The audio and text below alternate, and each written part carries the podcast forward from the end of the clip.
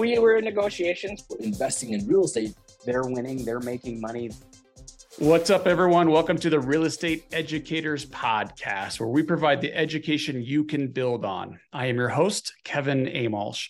I am loving this podcast, you guys, because we are helping real estate investors and real estate content creators. So, if you're a real estate investor, or if you're a maybe a realtor or an agent, you're looking for investor clients, this is the podcast for you. Hopefully, you like what you hear. I think you're going to today. So, give me a five star review and share this with a friend. So, we have an awesome guest with me today. I'm actually I've been wanting to have you on the show for a while, Lonnie. And so thank you so much for coming. And it's Glessner, yes? Yep, that is correct. Lonnie Glessner. So you have been in this business for a long time. I think it was was it 2000 uh, 1998 you yeah, were a into the mortgage business accountant 98. 1998 yeah so you were an accountant financial advisor then in the mortgage business you got some investment experience you tell me you're going to beat me on the eviction the best eviction story so we're going to find out today Yeah. um, welcome to the show how's it going well, th- yeah, thanks for having me, Kevin. This will be fun. I always love doing these podcasts or radio shows that I've done. So, Yeah, I'm, well, I'm excited to have you. So I know I gave you a really short intro there, just a couple of sentences. So why don't you tell us a little bit about your background? He says way, way back in 1998, you became a mortgage mortgage yeah, I uh, sort of broker. or stumbled into the mortgage world. I was working at a bank during, you know, I started in banking in 89 in college and continued with it through grad school. And I graduated in 97. And at the end of end of the year of 97, I started asking, okay, I'm really bored, you know, not making any money in the traditional side of banking. What else can I do? And they said, well, there's you can always become a mortgage loan officer or financial advisor. So Those I are your two interviewed for both positions, and I liked the financial advisor idea, but I thought, hmm, I'm 30 years old and I have no money and I have no friends with money. That's going to be really hard to, you know, to get started doing that. Yeah. So I said, you know what, let's go do the mortgage thing. You know, I thought try it for, I'll give it at least a year, maybe two years, see how it goes, and end up had some great success right in my first year, in the first few months. And I just, as they say, the rest is history. Just have always loved the industry, hated the subprime days because Yeah. I, I basically refused to do the loans. I did six of them, five of them were for realtors because they wouldn't do an FHA loan or wait. And I believe all five of them end up lost their homes. Oh gosh. You know, I I- entered the industry right around that time. So I remember so clearly before all the SAFE Act and all that. And Yeah, it was Wild West, wasn't it? it was. And they were just crappy loans. And so many of them, you know, were 80 20s, you know, with terrible credit, you know, high debt to income ratios, two or three year arms. The other thing was no escrow accounts. So you had people who couldn't save money, not escrowing, so they'd have trouble paying their taxes and insurance the next year. I just could see it was a recipe for disaster, knowing okay, they were the rates started like at seven, and you know they had a five or six percent cap after the two or three year period, uh, and they're going to be twelve percent. They can barely afford the home at seven. There's no way in heck they can afford it at twelve. And I just said, I'm not going to do them because I couldn't live with myself. I remember those a lot of IOs interest only, a lot Yeah. of negative amortization stuff. Right. And you're right. There was, you know, short term, like two, three years IO at a low interest rate, and then it pops to a 27 year AM right. and a higher rate. And it's like, Yeah. that, Yeah, I remember, uh, you know, at that time I was working for a company called America's Mortgage. And I was working in our tech center office, and we used to have wholesalers come visit us all the time. I remember we Yeah. had two of them from two different companies. I remember they both came in that summer, I don't know, summer of 06 probably or seven, and going, hey, we can now do no money down loans down to a 540 FICO. I point blank asked them, so do you guys get an extra set of house keys at closing? Because you know you're going to foreclose at that FICO score. And they looked at me sort of like you are laughing. Go, what do you mean? I'm Well, that's a funny question. It's true. There's like an 80% chance of serious delinquency or default at that credit score. you're you're gonna get the home back. So you might as well get an extra set of keys. Yeah.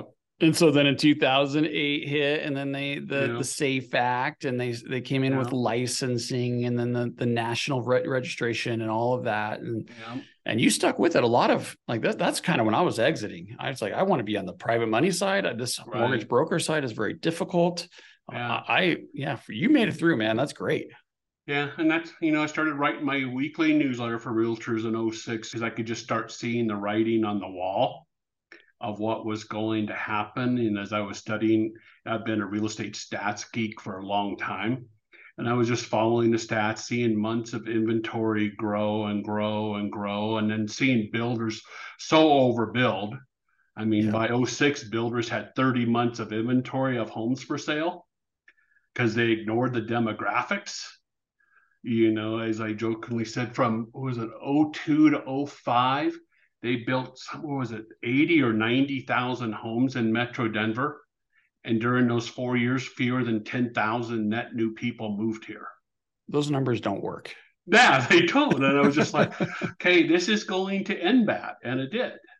I mean, and that's the big thing, you know, for people to know today. Uh, for home values to drop, you need a lot of distressed sales because of too much inventory, people losing their Mhm. homes, and we don't have that. And like I've been telling people recently, you know, the last three years since COVID, you know, the federal government through Fannie, Freddie, FHA, and VAs doing everything they can to keep homeowners in their home. They're modifying the mortgages and stuff. And I go, that didn't happen 15 years ago. Mm-mm. And thus, this, you know, this is why another big reason why home prices are not going to drop. Because we're not going to have short sales and foreclosures like we did 15 years ago, because the federal government isn't going to allow it this time. That's the policy.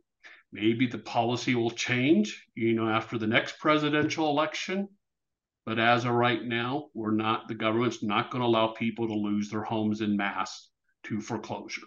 Yeah, we've seen that with the even with COVID and the moratorium. You, couldn't evict Right. or or foreclose. And I inherited some tenants during that time on houses that I that I purchased, and it was tough. It was tough because they, they were they just knew they could live for free. So that's exactly Right. what they did. Yeah. Um, and I want to get into your newsletter because I'm an avid reader of it. But before that, let's let's hear about the real estate investment experience because you're also a successful investor. Right. Yeah. I mean, my wife and I got married in 2000, bought our first home then. And I totally started out with going, okay, we're going to do the house hacking thing. You know, it wasn't called that then. You know, that term didn't exist. Mhm, that's right. You know, it was like, okay, we're going to buy a, a home and then move every two years and Yep. buy another my, one. my strategy too. Exactly. You know, we end up only did it once because we end up had a, a son a little early. Okay. And so my wife just didn't want to move again. But that was how we started because I knew I loved playing Monopoly as a kid and still do as an adult. And, you know, I was learning a lot from realtors at Smedra at the South Metro Denver Realtor Association who had been investors, like, say, since the 70s. And I saw the wealth they had built, the cash flow they had built you know, and I remember talking with him, yeah, Lana, we bought this home in 75 for $35,000. The payment was $300 a month. And we didn't know how we were going to make the payment. You know, you, you just go, what? yeah, right. That's, that's what I'm saying. I'm, I'm trying to compute that in my mind. Yeah. So, you know, I learned a lot from a couple of them and learned from others as well. And just like, okay, this is what I want to do. I mean, we got to the point of 10 doors because we had a couple fourplexes down in the Springs area. We'll get to my story here. My first eviction happened in 2014, September 12th, 2014. All right, let's Day after, you know, 9 11 and stuff, anniversary. And we had been renting to a single mom. The first year had gone well, no problems at all. And we had rented to her because her younger son and our son were close friends. And then she had an older son as well. And I thought they'd been evicted from a couple other homes and stuff. So we rented to her, you know, out of generosity of our heart and stuff. And we really liked Nick. He's a good kid. And and so first year went fine. Second year, well, she had some psychological issues and she decided to self medicate with marijuana and then cocaine. And so things didn't go well. I started getting complaints from former neighbors because it was a condo, got complaints from the HOA. I think Jefferson County Police visited us three times to tell us we're pretty sure she's dealing drugs from your your condo. We just haven't caught her in the act yet, just so you know. I'm like, hmm, okay, wow. You know, yeah. so I was talking to a real estate attorney, okay, how the heck do I evict her? You know, and he and he said you can't until she's charged with a crime where she quits paying the rent. And thankfully, in August of that summer, she quit paying. She didn't pay the rent. She didn't pay beginning of September either. So we had started the eviction process in August and evicted her. We had to bring in, you know, what was a 30 foot dumpster for all their stuff because she didn't come to even clean out her place. Like when we were cleaning it out, we found all we found hundreds, if not thousands, of photos and video cassettes. Shoot, I found her boy's social security cards. You know, she just left everything behind. And so, and once we got in, it's like, oh my God, you know, there was a lot of damage. Had to re, you know, re-drywall several walls, redo the carpet and flooring throughout, repaint. You know, the normal stuff that happens with, you know, when you're evicting someone. But then the next day, we got a call from Child Protective Services.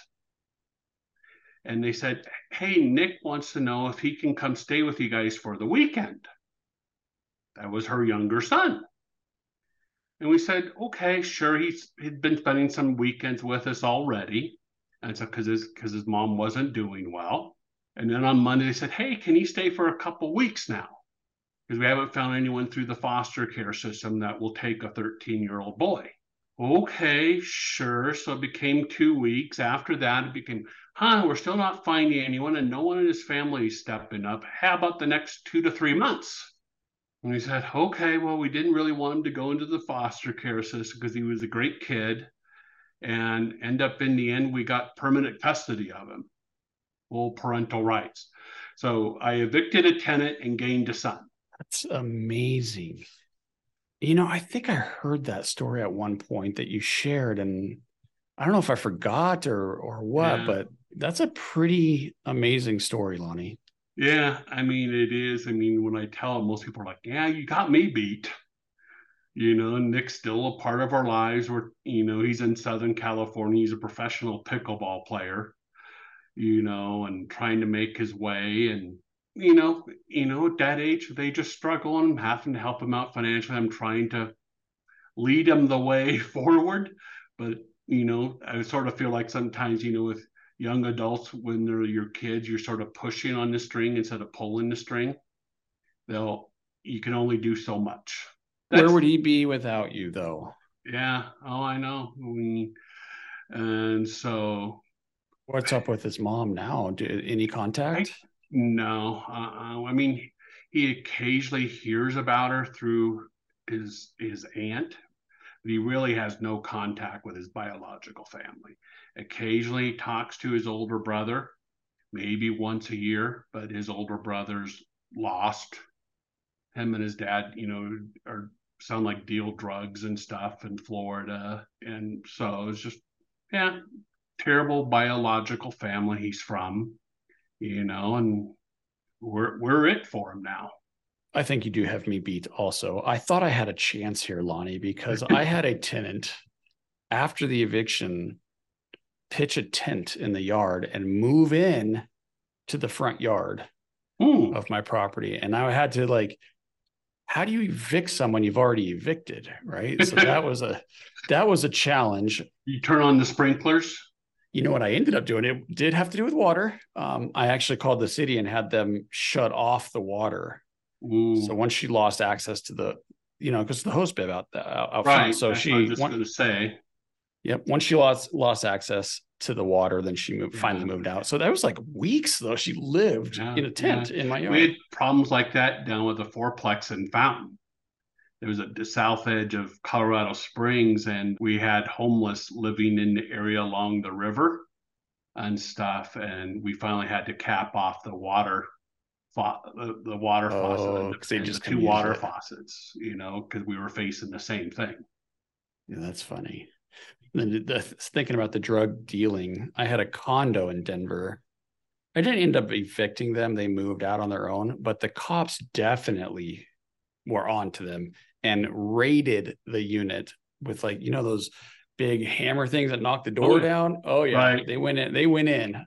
So that was a mess to clean up, and then of course dealing with the HOA after Mm. that was a because this is like a an older community. I want to say it was 55 and up, but I don't know if that was a requirement.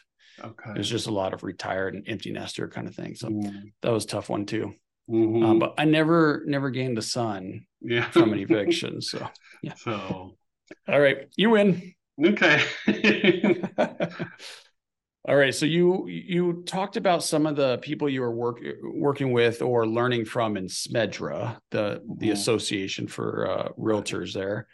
Um, yeah, you know, that seems to be a common theme. Everyone has help or motivation, some type of mentor or Mhm. someone to inspire to So, who there was the biggest influence on you, and and and how'd that work? Oh gosh, I mean, a, a couple of them. I know one of them. I know Jim has passed away. I think Dave is still alive. I'm not sure. Dave Cox is his name. And so just had gotten to know them and talked with them and seen their portfolio and what they were doing. And I learned from others. I had another client who was an Allstate insurance agent in Boulder who was buying, you know, a bunch of duplexes. He was working with a builder and they were building in the Elyria Swansea area. And, you know, I think I helped him with, I don't know, nine or 10 properties. He was buying duplexes there as fast as the builders could build them, you know, and just learn from others. I mean, it's one of the great things about the real estate investing community. It's such a sharing network. You know, pretty much everyone's willing to share their stories and their wisdom and advice I agree. you know you just don't see that anywhere else and so that's one of the you know i love our community you know with that and that's you know why i'm here or like i'm just putting back together updated i started teaching a class in 18 i titled how to create a pension using real estate so i was just finished updating it today and working on my ce credit application because it was ce credit approved what five years ago, and then I let it lapse during COVID. So I'm going to start teaching that class again, you know, hopefully in mass of just what I've learned and how you can get there and why you need to do it. Because as I tell people, most people, unless they work for the government, don't have a pension. Social Security for huge majority of people is never going to make them rich. You know, and most people don't have a clue of how much money it takes to retire well Right. you know they don't understand of where i i show them okay here's what's known as the 4% rule i've had a lot of financial advisors now tell me because of longevity they're using a 3% rule instead where you can only withdraw 3 to 4% out of your iras on an annual basis and hopefully not run out of money Right. so on a million bucks 4% is $40000 and i go okay that's okay but you're not going to get rich off of it. You know, No, So- you ideally you don't want to draw any. Like right, right. I mean, and so the average Social Security benefits about what is that? I just looked. I think it's seventeen hundred a month.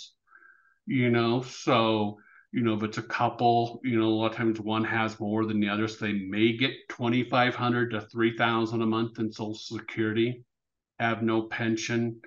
You know, maybe they have a million saved, but most likely not. You know, I just try to teach, you know, other options and show them, okay, what's going to be easier? You know, I show in my class, is it easier to save a million bucks or is it easier to buy two single family homes in Denver and have them paid off by retirement? love it. You know, and I go, I prefer the real estate side of things because, yeah, I have to put up the cash maybe to buy them. But guess what? I'm not the one paying the dang mortgages. Mhm. My tenants are. You know, and it's it's it's amazing. You And know, over time, it is going to go up in value. I mean, I know there Right. fluctuates, and you're you know that better than anybody. yeah, But over time, it will increase in value. Your right. rents should be increasing. Yeah. And so that's just what I show in the class and, you know, the different types of properties to own, how to finance them or where to find the cash, some property management tips, that kind of thing that I've learned over the years, uh, and all that. So it's a, it's been always a fun class to teach. So I'm going to start teaching it again. Are you going to do that in person? Yeah, I, I prefer to teach in person. It's just better. I can do it online. In fact, I was just talking with Jared over at First Alliance Title about because they've done some Zoom classes with CE credits because there's extra requirements. Yeah, I've done those. You know, and I was like, do I do them? And I think if I pretty much will always have a title company sponsoring my classes. So if I have their sales rep, you know, monitoring stuff, I think I can do it then. But there's no yeah, way I've had success with that. There's no way with me teaching that I can monitor people. Yeah, Especially, I supposed to take like shot screenshots of their camera being yeah. I don't know yeah. exactly how it works, but there's just no way. And it's sometimes hard for you, me to even go to the chat box right. and stuff because I'm just covering so much material. Yeah, it's interesting you say the title company partnership because I've had the most success with that as well when we do a class right now, Lonnie, on our own, we're not, I mean, the turnout just isn't there. We might get three, four, five people. And so we're at the point now where it's like remote or mm-hmm. nothing. Mm-hmm. Like I'm with yeah. you. I want to teach live in person, yeah. but it's we're having trouble getting people to show up. Yeah, I mean, and I was having troubles too, you know, this past winter. I mean, we were finding, gosh, maybe a 40% show up rate you know, in person, have 20 register, eight show up. And I even started calling everyone the day before, you, you know, just to see if it would help. It did a little bit, but still there'd be people, oh, yeah, I'm going to be there tomorrow, and then not show up, you know, for whatever reason. The dog ate my homework, whatever. And they're the ones that are going to retire with the million dollars and and try to live on 40 grand because they're not right, doing anything. Yeah, it's just, you know, not this class. I, I've taught gosh, six or seven other classes too. Like I've been teaching for the last few months a stats class because uh, I've been on Smedra stats committee for what five, six years, sort of their lead stats geek. And so we we've been wanting to. I'd started on this class for sort of a stats 101 class for realtors back right before COVID hit. Then you know everything the world stopped so finished it here, or was it January, and started teaching it. And I teach it at Smedra, and we do two hours of CE credit because we combine it with some other stuff. And then I teach it on my own for an hour, you know, 60 to 70 minutes, something like that. And it's just fun. I go through the nine key stats that I track, you know, on a monthly basis. And is that that's specific to Denver, I assume? Yeah, it is. I haven't tried to do it elsewhere. I might, but I haven't done that yet. You know, part of it, it would be difficult because I, I have years of data to, you know, at my disposal. And I've been watching this market, you know, for nearly 20 years. So it'd be hard to go and do it, say Springs, Fort Collins, or something like that, because I just, I just, I'm not the expert there. Do you find that your turnout's better on a class that has current statistics? Like I would think the turnout would be better. Yeah, we've had good success. I've taught it what now three times at Smedra. Even when I taught it in July, you know, we had I think 35 realtors show up, which is that's huge. Bit, that's huge, you know, for summertime classes. Yeah you know, and we get rave reviews about the class, which is great. And i have taught it some on my own for just an hour and, you know, get good turnout. And I'll be teaching it again here, you know, soon. And it's just a fun class to teach because most realtors aren't very good with numbers or stats. And so I, you know, many of them are told, you just make so much easier for me to understand and comprehend and hopefully put into place you know, so that they can better serve their clients. The Real Estate Educators Podcast is brought to you by Pine Financial Group. Pine Financial Group is a private lender specializing in value add bridge lending for real estate investors.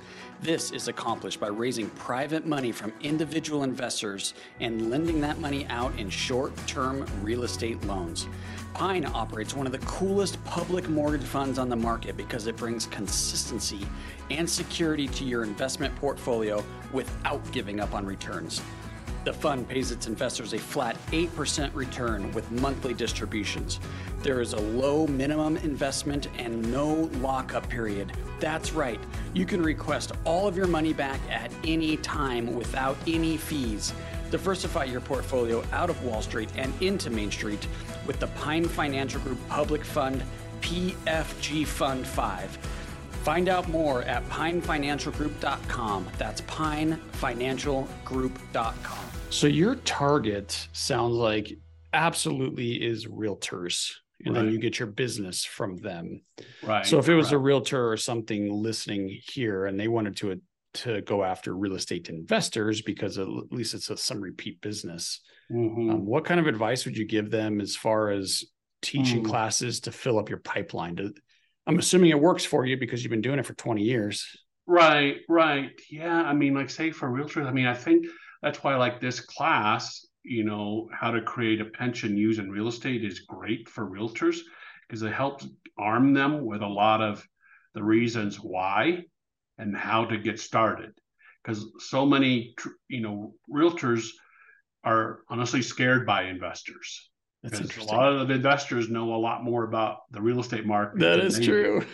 you know, uh, and they're concerned about that they don't know anything about the rental sites. I'm giving the realtors, okay, here's two hours of a ton of material on why people need to do it, and here's a bunch of tips you know, of you know how to finance the properties, how to acquire the properties.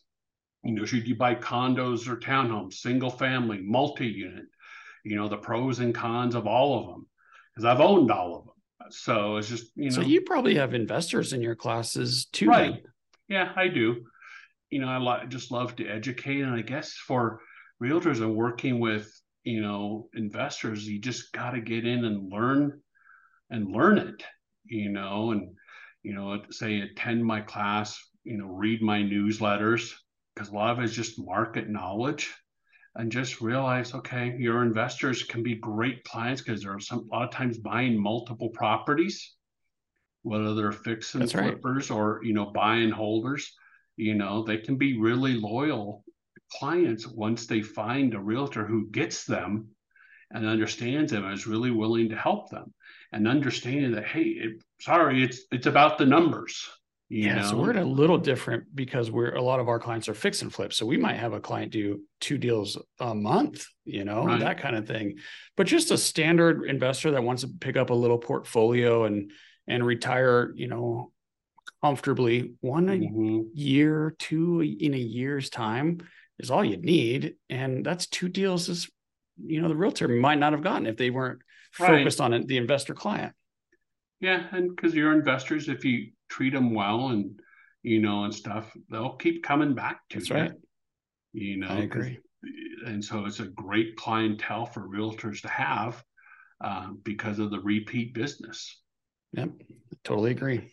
So let's talk about this newsletter. Um, first of all, we want to make sure we know how to get on it. So if anyone's okay. listening that wants to join it, but tell us about it because what I like about it, Lonnie, is it's so short. Like you, you give me so much information and you break it down so I can read this mm. two paragraphs and then I can read this two paragraphs. It's not like this long, uh, right. full of articles and all this. So tell us about.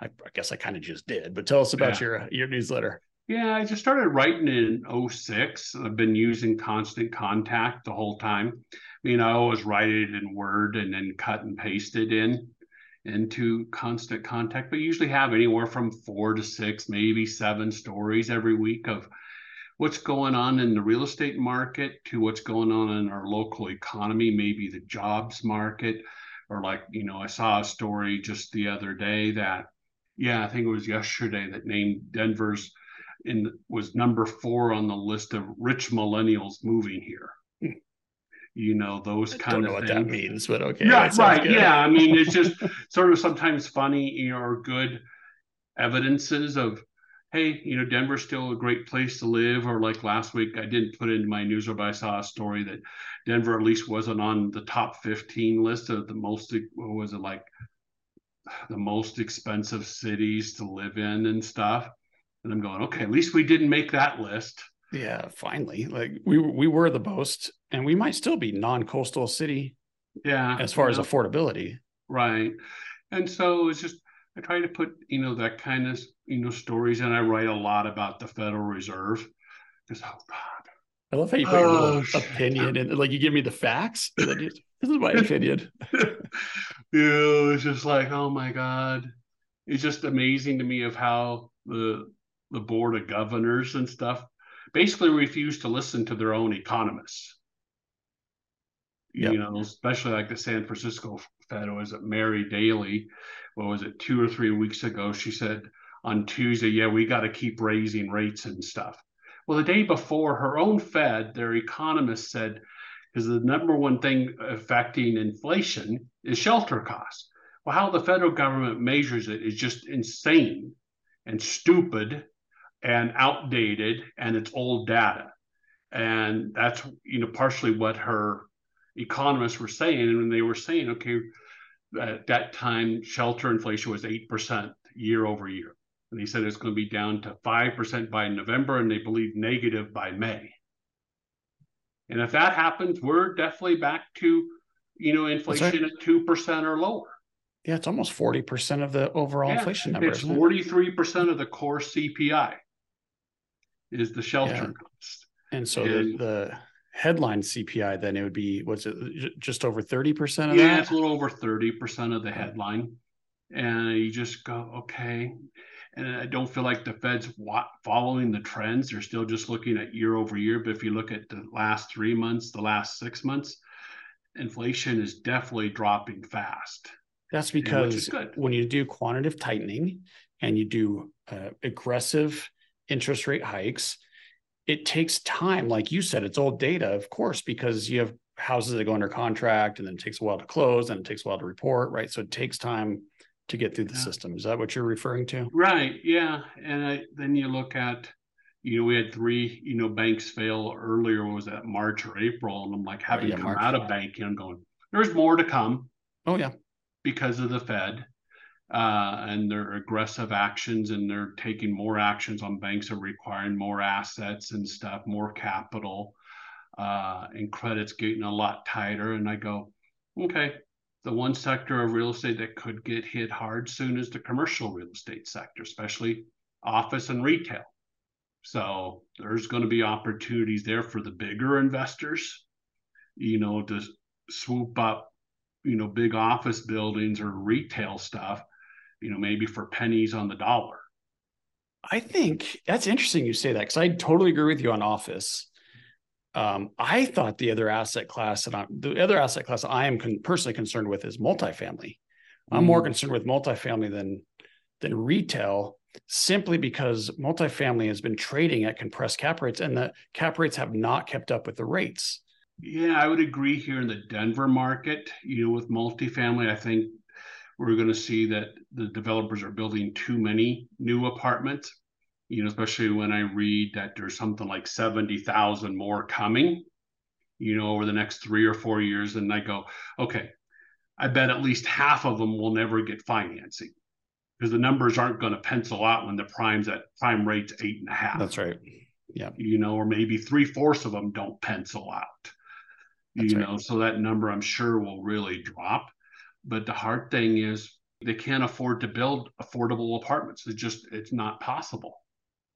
The land cost, the permitting, the water cost, they got the developers have so much money they can't do they can't build affordable. It's just Right. it's just plain not possible, whether it's multifamily or single family. You know, single family, you know, they and often they have two hundred thousand dollars into the home before they even dig dirt. That's right. So you're saying, and to make sure I understand this right. So you're saying that a lot of the multifamily inventory is not going to ever get built. So Mhm. you think that will keep prices yeah higher it, than what maybe I what I think. Yeah, that's what I think will happen. You know, because at some point the banks are just going to put a stop to it, especially with what the Fed's doing. You know, you know, even to regional banks, because regional banks are the ones that hold most of those loans and write most of those loans. And I just think the loans aren't going to happen. Hey, yeah, the numbers work great when prime was, you know, three percent or four, but not at eight and a half. Right. The numbers. Well, that's what I was saying about the cap rates. I've, I mean, especially Denver, but I'm seeing this all over the country. You're still seeing cap rates five, five and a half percent on mm-hmm. apartment buildings with interest rates you're borrowing at over seven. Right. Yeah. So now, now you have a situation where it's costing you more to bring in leverage than your the property is producing, and that that just doesn't work. So I think, I think at some point cap rates have to come up unless you see rates, mortgage rates, are Right. Yeah. If those come it's down, just, then we're it's probably just hard. okay, I mean, that's one of the things I'll discuss in my class. okay, uh, of how to I'll have- create I might have to come. using real estate. I mean, there's four ways to make money, and for years, people have just been focused on the monthly cash flow, which is flipping awesome. But Yeah. you're not going to get cash flow in in Colorado anymore with 25% down on a single family home. You're probably going to have to put 30 to 35% down just to break even. Mhm. yep, we're seeing that for sure. You know, And now you're seeing that on the on the multi or any commercial because the debt service coverage ratio is right. so you're we're seeing 40 even more percent down to get those Yeah. to work. And so you just go, okay, you, you got to remember it's a long term investment. So if you're going to own it long term and you're vigilant about raising rents, you know, on an annual basis, and then refinance when you can, you know, you hopefully that number will go positive within the next two to three years. But you got to be able to go, okay, I'm just breaking even, and that's you know that's as good as you're going to get, maybe. Yeah. And hmm. unless you find like some off market stuff that needs rehab that nobody wants and you can you can add value so we are seeing still seeing cash flow in those but yeah if you're looking right out of the mls something ready to move into i i agree Yeah. Yeah. And so it's just, you got to remember it's a long term investment. So you got to remember there's other ways to make money. There's appreciation, there's depreciation on your tax returns, which is a, can be incredible. And then you have monthly principal reduction that's done by your tenants. Yep. You know, they're Yeah. paying down your mortgage. And it's always fun to, to talk with. I've probably helped over a thousand first time home buyers in my career. And it's always funny when I hear them say, uh, well, I just I don't know that I want I want to pay a mortgage. And I go, you already are. That's right you're straight somebody else's You're paying you're paying your landlord's mortgage.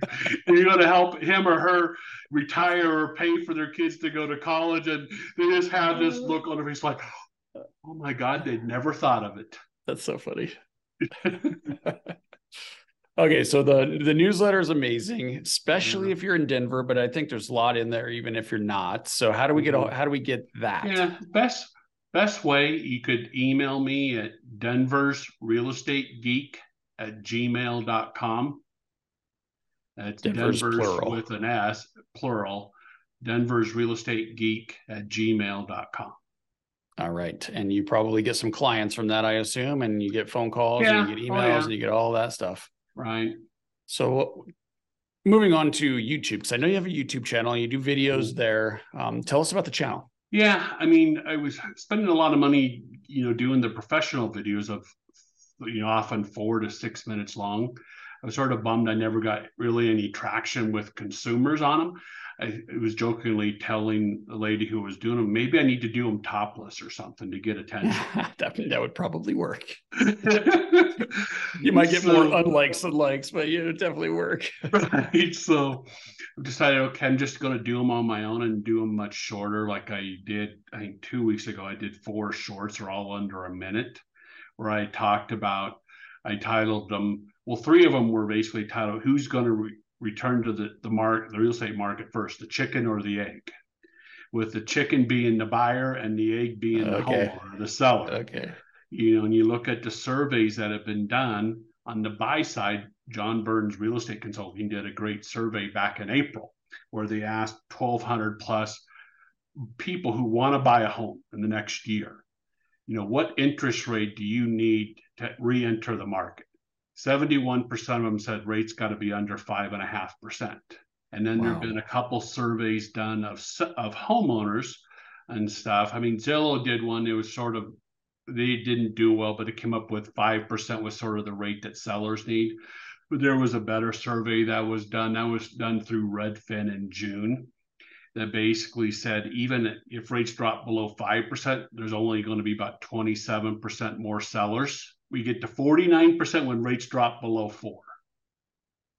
Yeah, and they're getting go, close to where they're at now. Right. And you just go, okay, buyers are going to return to the market first. And what I've been telling them, okay, when rates get to five and a half, there's going to be a rush of buyers, but we're not going to have a rush or a huge surge in inventory of homes to buy.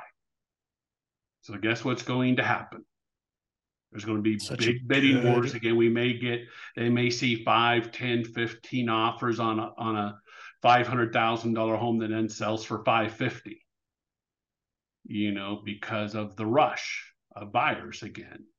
And I just go, hey, I don't know we're ever going to see a big surge in inventory because I go, I don't know that we're going to see rates below 4% ever again in my career um, outside of a black swan event like COVID, World War III, something like that. Mm-hmm. You know, maybe we will love to see it, but I doubt yeah. it. So those expectations obviously will be changing then. So if you do a sur- that same survey, maybe a year from now, you might see totally different results. Yeah, you might. I mean, it, like I've been telling agents for you know a year now, it's back to the basics. People are only moving because of big change in their lives. You know, marriage, divorce, having kids, adopting kids, kids moving out, job changes or relocations. That's why people are moving. So you got to find out who's going through big change. Those are the reasons why people are moving. They're not moving, you know, to to put Johnny into a better school district right now. Right. Or, you know, they're not trying to keep up with the Joneses. Yep, they're not upgrading. Nope. Yeah. Okay, so you do the how, how do we find the YouTube? Yeah, just Google my name, Lonnie Glessner. Uh, you'll find me on YouTube. Uh, but I, I was just been thinking about this. I need to get it named. You know, just you know, mine. I just haven't done it. Too many other things going on that I'm working on. Okay. So yeah, so it's usually like just Google YouTube me. backslash. Yeah, yeah, yeah. It's a bunch of letters and numbers and stuff. Okay. So I just haven't taken the time to go get it named because I think I can now. I think I have a couple hundred subscribers. But yeah, just okay. Google me. I think it comes up first or second with Google. All right. I know we're running short on time here, but we just talked about sensitivity to rates. Mm-hmm. And right before we started recording this amazing episode, you were talking about a strategy that you're seeing realtors or you mortgage people employ to get buyers off the fence? Yeah, of where I think the big thing now, I mean, buyers' biggest pain is the monthly payment. Okay, how how can we help them with that? And the best solution by far is for the seller to offer a 2-1 temporary interest rate buy down where their rate is 2% lower the first year and 1% lower the second year. Know, like I've calculated out the numbers, like on a $500,000 loan amount, a 2% lower rate saves them about $630 a month the first year, every month. Second year, the savings are about 330 a month. So it does wonders, you know, for the buyer of taking away some of their pain and it's something the sellers can pay for and actually have to pay for. The buyers aren't allowed to pay for it themselves. So the oh, sellers, yeah, lenders just won't allow it, and you can't do it on a jumbo loan, uh, just co- conventional conforming loans. You know, you could do it FHA and VA as well. Uh, but it's just a great solution to help get buyers moving into their new home and and I'm like, it's better than say having the seller pay a bunch of points to buy down your rate. Because when rates do drop, you're going to lose that. Whereas, at least with a temporary buy down, the money goes into an escrow account with your loan servicer. So let's just say rates drop 1% a year from now. Well, now you can refinance. You're going to get that money back by way of principal reduction on your mortgage. So let's just say you had $5,000 still left in that escrow account. That money goes to reduce your principal balance. So you're not cool. losing it. Yeah. You know, so it's just, you know, it's a great solution, you know, for buyers. And, you know, now that the market has slowed, you know, fewer showings, fewer offers on a lot of homes, homes going through price changes. And, okay, to me, the buy down's a better solution for both the seller and the buyer. Well, I think it's a fantastic strategy. So if you're listening to this and you're on the fence, or if you're a seller, you want more information on the buy down, definitely reach out to Lonnie. All right, we're going to wrap up here, Lonnie. What else? Any final pieces of advice or anything you want to share before we close this out? I think my biggest thing is for buyers: don't wait. You know, because once rates do drop, there's going to be a rush of buyers, and it comes back to the old adage: marry the home, date the rate. You know, buy the home, get committed to the home, but you're going to be dating your mortgage. You'll probably be refinancing sometime in the next two years and you're going to save the, the largest amount of money by buying today and refinancing later. Because I'm afraid once rates do drop, there's going to be a rush of home buyers to buy homes, and home prices could really soar then. Yeah, and you want to be owning property. You want to be owning all, and then taking advantage of the equity. You yeah. know, your home may appreciate 10, 12 percent you know, that you just bought instead of waiting for it to go up 10 or 12% to buy it then. Yeah, totally so, agree. Well, great advice. Okay, well, I'm going to close out here. Lonnie, so appreciate you coming on. Um, I'd love to have you back on if you're open to it um, yeah. sometime and we just talk talk shop, talk talk stats because I know you're very good at that. Um, I always like to hear it. Um, be sure to check out Lonnie on his YouTube, on his uh, newsletter, email him. You said email you to get that. Is there a website? Any other way to contact you? Yeah, I mean, my cell phone, you know, they can always text me too, is 303 881 6374. That's 303 881 6374. And so they could text me to get onto my newsletter list as well. All right. Well, we thank you so much for tuning in to this episode, and we'll see you on the next one. Hey, guys, I hope you enjoyed this episode as much as I did. If you did, please be sure to follow and leave us a review. Oh, yeah, and tell a friend.